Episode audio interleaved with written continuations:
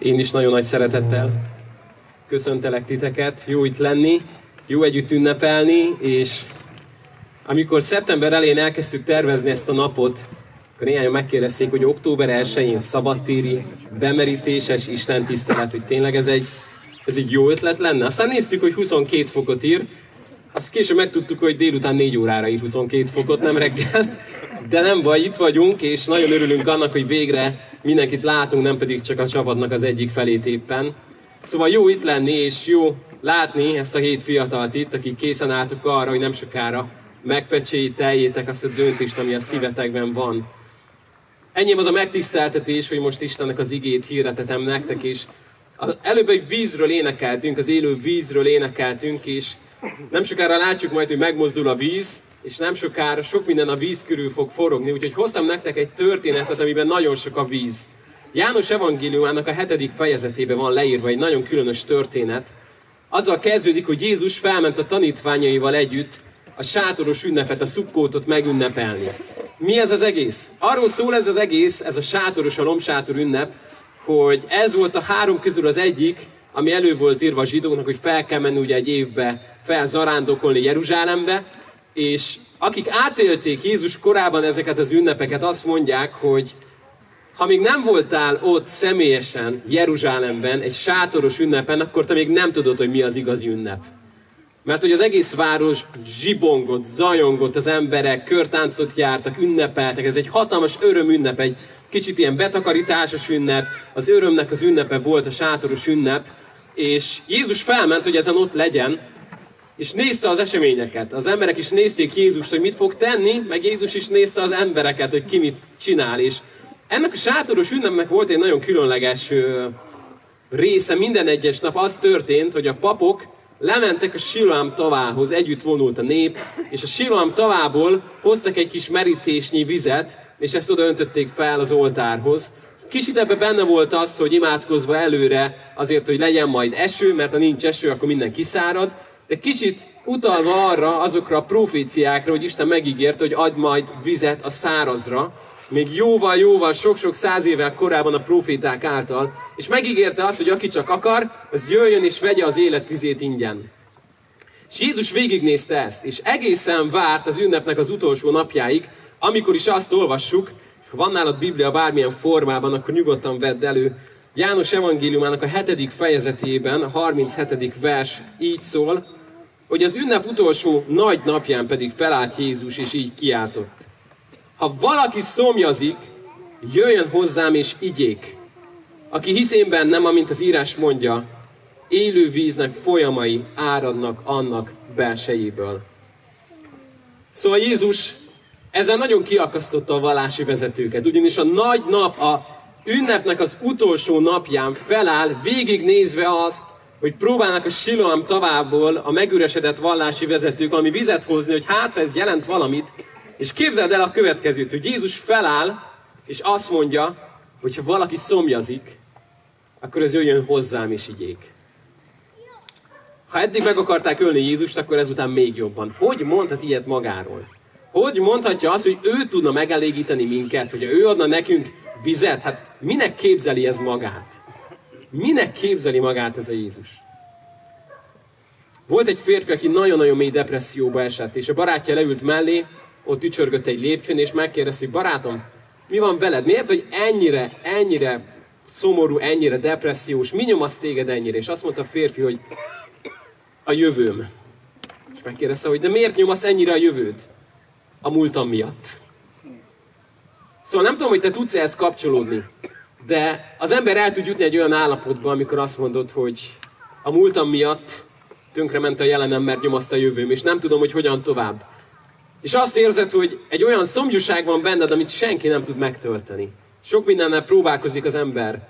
Pénzzel, karrierrel, családdal, feleség, férj, hírnév. Annyi mindennel próbáljuk megtömni az életünket. De eljutatunk arra a részre, amikor azt érezzük, hogy nem képes megtölteni minket. Hogyha fogsz egy halat, ha már vizes példáknál járunk, és kivezed a folyóból, és lerakod a folyó mellé, Mire van szüksége? Arra, hogy ráborítsa egy rakás 20 ezrest. Boldog lesz tőle? Arra van szüksége, hogy létrehoz neki egy Insta profilt és sok követője legyen? Arra van szüksége, hogy influencer legyen esetleg építsünk az ő emlékére egy házat. Annak a halnak egyetlen dologra van szüksége, a természetes közegére, a vízre. Arra van szüksége, hogy újra ott legyen, ahol lennie kell. És a Biblia ezt mondja rólunk emberekről, hogy halottak vagyunk a bűneink és védkeink miatt. És nem arra van szükségünk, hogy valaki még több pénzt adjon nekünk. Nem arra van szükségünk, hogy jobb legyen a, az ország, a politika, bármi is. Ezek nem mellékes dolgok, de nem az, ami megoldja a szívünknek a legmélyebb vágyát. Az embernek arra van szükség, hogy visszakerüljön abba a közegbe, ahova született, az Istennel való közösségbe. Ahogy egy halnak ez a közeg a víz, úgy az embernek ez a közeg a teremtője, aki megalkotott minket önmaga részére. Hogy vele legyünk, hogy vele kapcsolatban legyünk. És amikor ezt elrontottuk, akkor nagy bajba került az ember. A bűneset arról szól, hogy van egy gyönyörű kert, itt most ezt könnyű elgondolni, ahol az ember mindent elrontott. Elvesztette a bizalmát Istenben, és ezzel elvesztette a kapcsolatát Istennel. 1981-ben volt egy nagyon különleges autórablás Amerikában. Nem egy nagy értékes autót loptak el, egy, egy abszolút középkategóriás 20 éves autót, de azért került be a hírekbe, és azért a rádió újra és újra és újra elővette ezt a témát, mert a sofőr, amikor be, beadta a feljelentés, hogy ellopták az autóját, akkor kacagva mondta, hogy gondoltam én ám egyszer, hogy el fogják lopni a kocsimat, ezért én készültem erre. Az anyós ülésnél van egy zacskó mérgezett keksz. Aki abba beleszik, az meghal. És nagyon boldogan mesélt ezt a rendőröknek, akik ennyire nem lettek ettől boldogak. És ezért hi, hiába volt ez egy jelentéktelen rablás, hiába senkit nem érdekelt volna az a olcsó autó, a rendőrség mindent megtett. Rádióban, plakátokon, újságokban próbálták elmondani, hogy kedves rabló, ha te robtad el ezt és ezt az autót, akkor szeretnénk, ha először is, nyilván nem baj, ha visszahozod, de veszélyben vagy. Nem is tudod, hogy mekkora veszélyben vagy. És lehet ez a rabló csak annyit látott, hogy mindenki őt keresi. És nem értett, hogy miért vannak ennyire a nyomomban. Hát lehet már több autót elkötött is. Szokatlan neki, hogy ekkora felhajtás van belőle. Miért akarnak ennyire elkapni? És ez egy nagyon furcsa helyzet volt, hogy azért akarták elkapni, hogy megmentsék. Hogy elmondják neki, hogy ne egyél abból, mert az életedbe fog kerülni. Szóval, amikor az Isten a nyomunkban van, akkor nem azért van a nyomodban, hogy megbüntessen. Nem azért van a nyomodban, hogy az órod alá dörgölj, hogy mennyire nincs megelégedve veled, és mennyire csalódott benned. Nem ezért van a nyomodban, hanem azért, hogy elmondja neked azt, hogy meg akarlak menteni. Jézus erről beszélt itt a Földön újra és újra, elmondta az embereknek, hogy az ember fiát nem azért küldte el az Atya a világba, hogy elítélje a világot, hanem azért, hogy megmentse a világot a fiú által. Miért van nekünk erre szükségünk?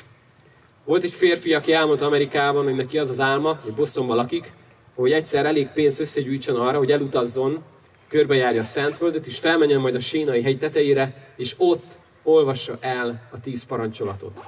Az egyik barátja azt mondta neki, hogy szerintem jobban járnál, ha itt maradnál Bostonban, és inkább megtartanád. De szembesülünk vele, hogy még ez a tíz sem megy, nem?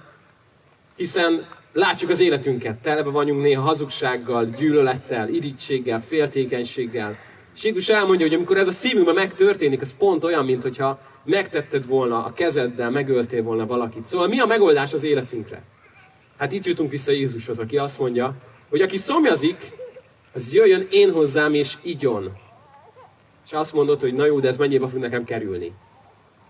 Mert megszoktuk, nem, hogy amikor jön egy probléma, szépen marketingesek elmondják, hogy milyen nagy bajba vagyunk, majd mondják, hogy de hál' Istennek van egy megoldás, akkor, akkor tudjuk, hogy ez pénzre fog kerülni.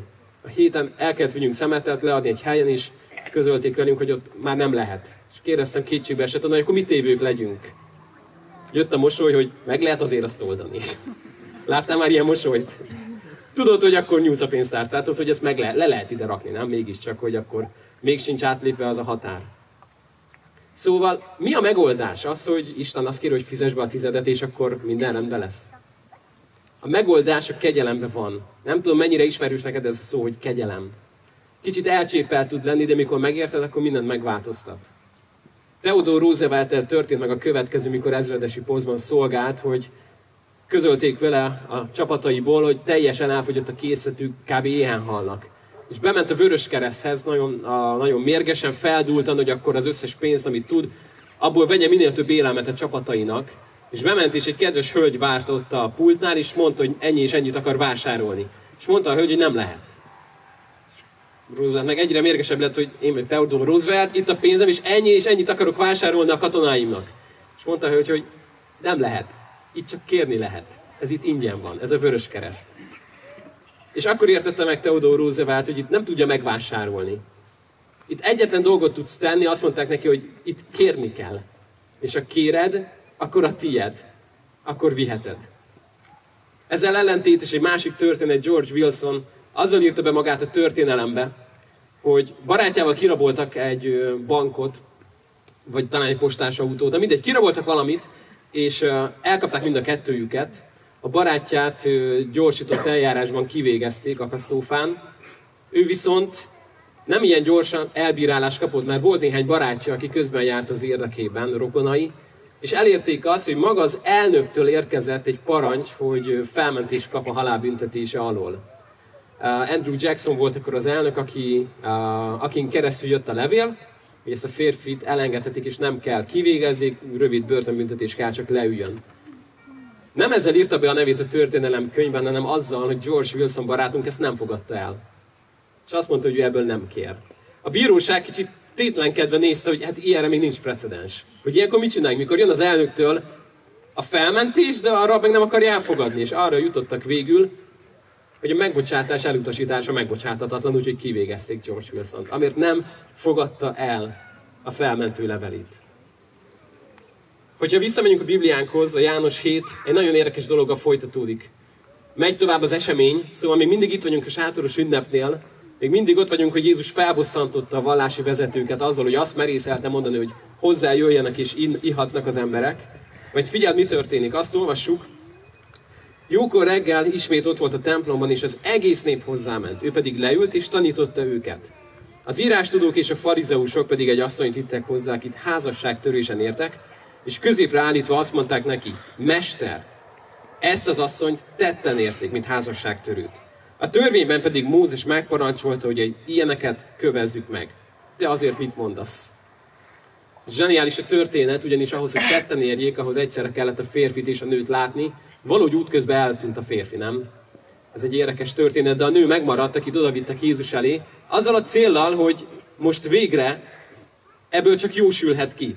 Mert ugye Jézus azt mondja, hogy igen, ezt mondja a törvény, ki kell végezni, kövezzük meg, akkor a nép csalódni fog benne, hogy hát ez is csak egy olyan rabbi, mint a többi.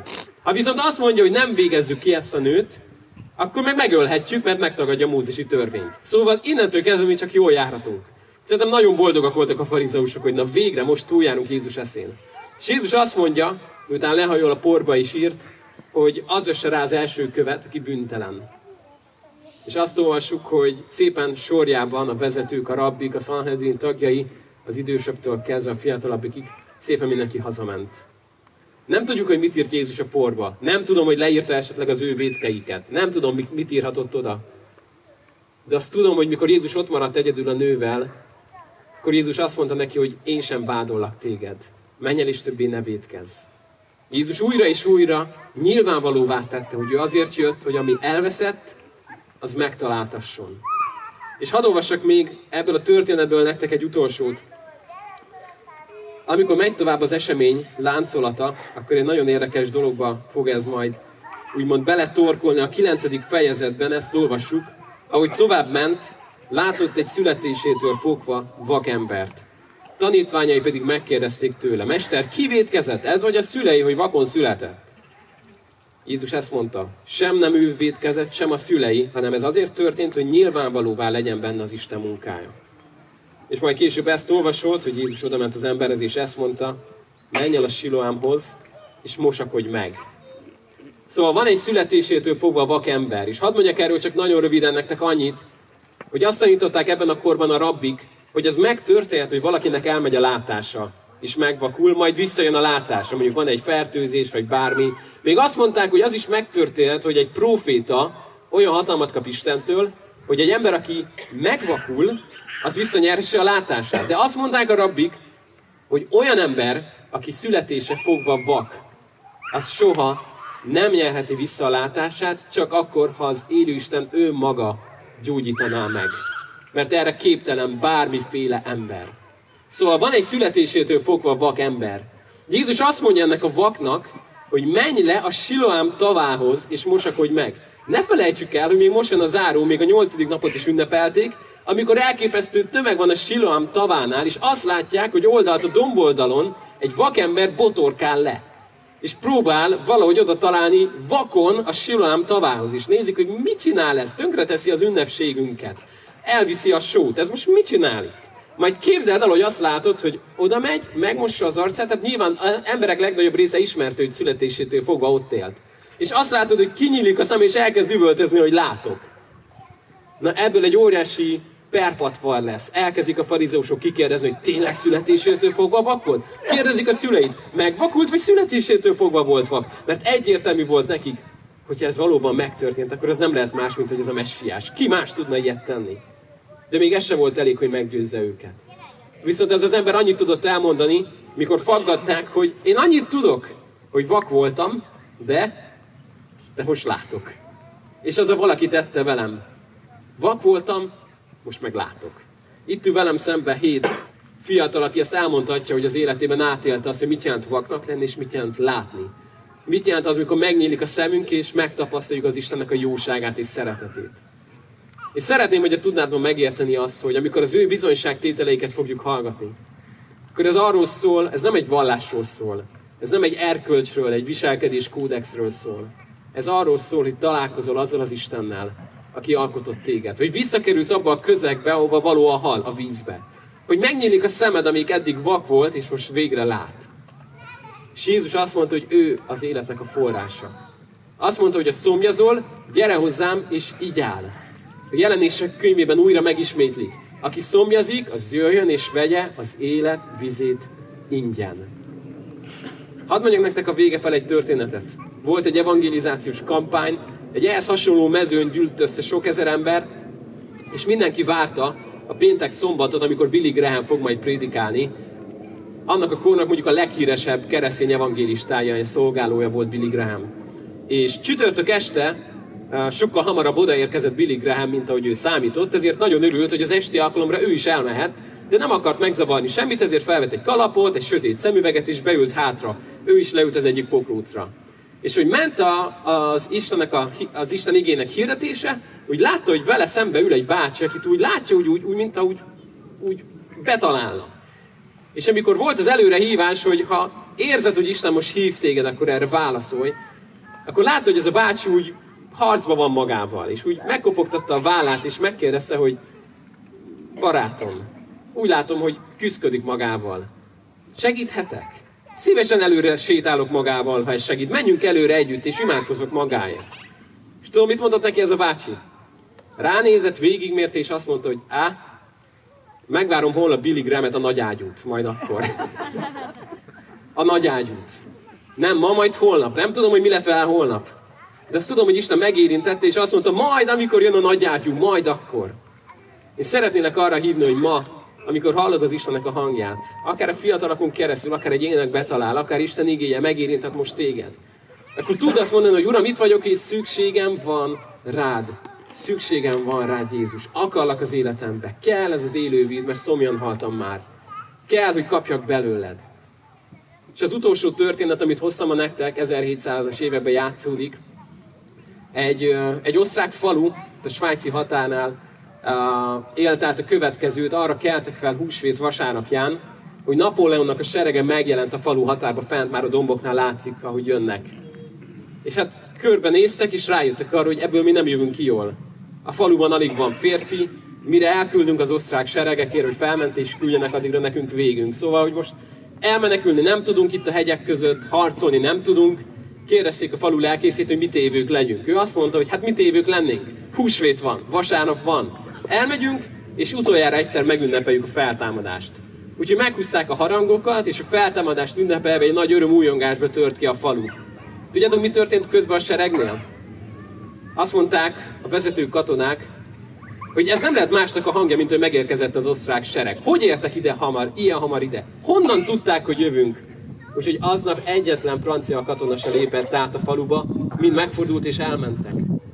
De akkor ott a falu nép átélt ebből valamit, hogy mit jelent az, hogy ami győzelmünk az Jézusban van, a feltámadásban van. Mit jelent az, hogy az Isten a mi védelmünk. Ő az, aki megoltalmaz minket. És szeretnélek ma erre hívni. Nem húsvét napja van, de a feltámadásban élhetünk minden egyes nap. Szeretnélek ma arra hívni, hogy mondd azt, hogy Uram, itt vagyok, és megadom ma neked magam. Itt vagyok. Elengedem azt, hogy én helyre akarom hozni az életemet, és azt kérem, hogy te legyél az, aki ezt megteszed. Azt mondta egyszer valaki, hogy a kereszténység ereje a birtokos személyi ragokban van. Ne ijedj meg, nem fogunk nyelvtanozni. De mire gondolt? Arra gondolt, hogy az ördög is ki tudja azt mondani, hogy Jézus a megváltó. Ki tudja mondani. Az utolsó démon is el tudja ezt mondani, hogy Jézus a megváltó. De csak az az ember tudja kimondani egy újjászületett, hogy Jézus az én megváltóm. És innentől lesz ennek ereje. Amíg ezt nem tudod kimondani, addig semmit nem jelent. De amikor rájössz arra, hogy ez az én életemre igaz, ez már nem csak apukám, nem csak anyukám, nem csak a szomszédom, ez az én életemre igaz, hogy Jézus Krisztus az én megváltom, onnantól minden értelmet nyer. Gyertek, adjunk most ezért hálát, imádkozni fogunk ezért, majd meg fogtok hallgatni hét bizonyságtételt, Istennek hét csodáját. Istenem, hálát adok neked azért, mert jó vagy. Hálát adok, Uram, neked azért, mert kegyelmes vagy. Hálát adok azért, hogy az élő víznek folyamai nálad vannak. És köszönöm, hogy nem kell, hogy szomjon halljunk, hanem jöhetünk hozzád, és kérhetjük az életnek vizét ingyen. Köszönöm, hogy a kegyelem ajándék. És köszönöm, hogy ha bár nem tudtuk megtartani a parancsolatokat, és nem volt, aki jót tegyen, nem volt egyetlen egy sem, mégis eljöttél és megkerested azt, ami elveszett. Köszönjük, hogy ezt kegyelemből adtad. És szeretnénk, Uram, most neked ezért hálát adni is. Uram, köszönjük neked a hét fiatalt, aki most ide ki fog állni, Uram. Legyen áldva a neved az ő életükért, ahogyan megérintetted őket, ahogyan megtaláltad őket. Arra kérlek, Atyám, hogy adj nekik most bátorságot, hogy tudják elmondani mindazt, amit te tettél az ő életükben. És imádkozok, Uram, azokért, akik ezt most hallgatni fogjuk, hogy nyisd meg a mi szívünket, hogy tudjuk úgy fogadni, hogy ez termést hozzon a mi életünkben. Amen.